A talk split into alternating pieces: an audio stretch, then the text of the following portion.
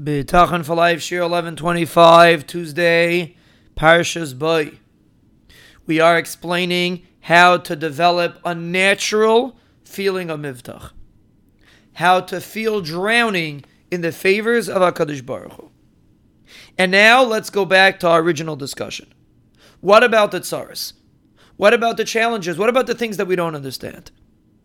So just like we explained by parents, if you're realistic, you understand that a parent sometimes has to do things that the child doesn't understand. That's just the nature of the way the Rebbeinu set up the world. It's not a perfect world. Either the child has a health issue or something else. There are calculations. And the child many times is not capable of understanding those calculations. But that doesn't take away from the endless love of the parent. By the Ribbono Shel Olam, it's much, much more because the chesed of HaKadosh Baruch Hu is much, much greater than the chesed of a parent. So if we would put it on the equation of how much chesed goes on in this world and how much din goes on in this world, it won't even show up on the chart. The only reason why it shows up in the newspapers and all these other things is because they don't focus on the chesed Hashem for whatever reason. That's not our discussion now.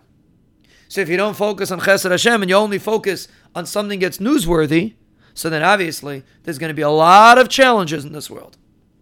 But if you're honest and if you're real and you understand the truth, and we understand that we can't fully comprehend HaKadosh Baruch Hu and why he does things, you would have to be blind to focus only or even to give any credence to any sort of din that Rachmana Litzlan goes on in this world. Of course, there's din that happens in this world. But how in the world could that change our view of the Ribbono Shel Olam? If we're just honest and we see how much chesed we receive from the Ribbono Shel Olam. So there's a little bit of din here, a little bit of din there. It's minuscule. Now, we're not minimizing here, Rachmana Litzlan. A person that's suffering is suffering. But we're being honest.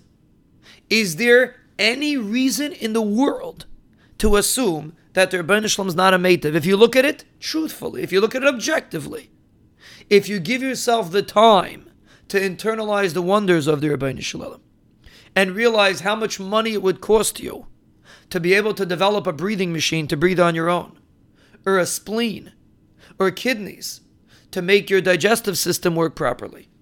And that's just in the body. Forget about the ear and the atmosphere and everything, all the complicated aspects that go on in the world itself.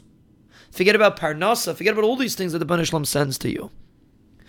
The din that we experience is not even a drop in the bucket.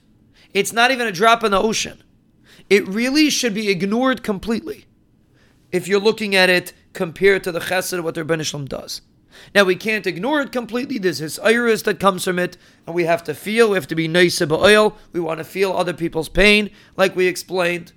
But chas v'shalom to distort our view of the Ribbono Shel Olam because of some tiny, minuscule situation, even if it's terrible, it's still minuscule compared to everything else the Ribbono Shel Olam does.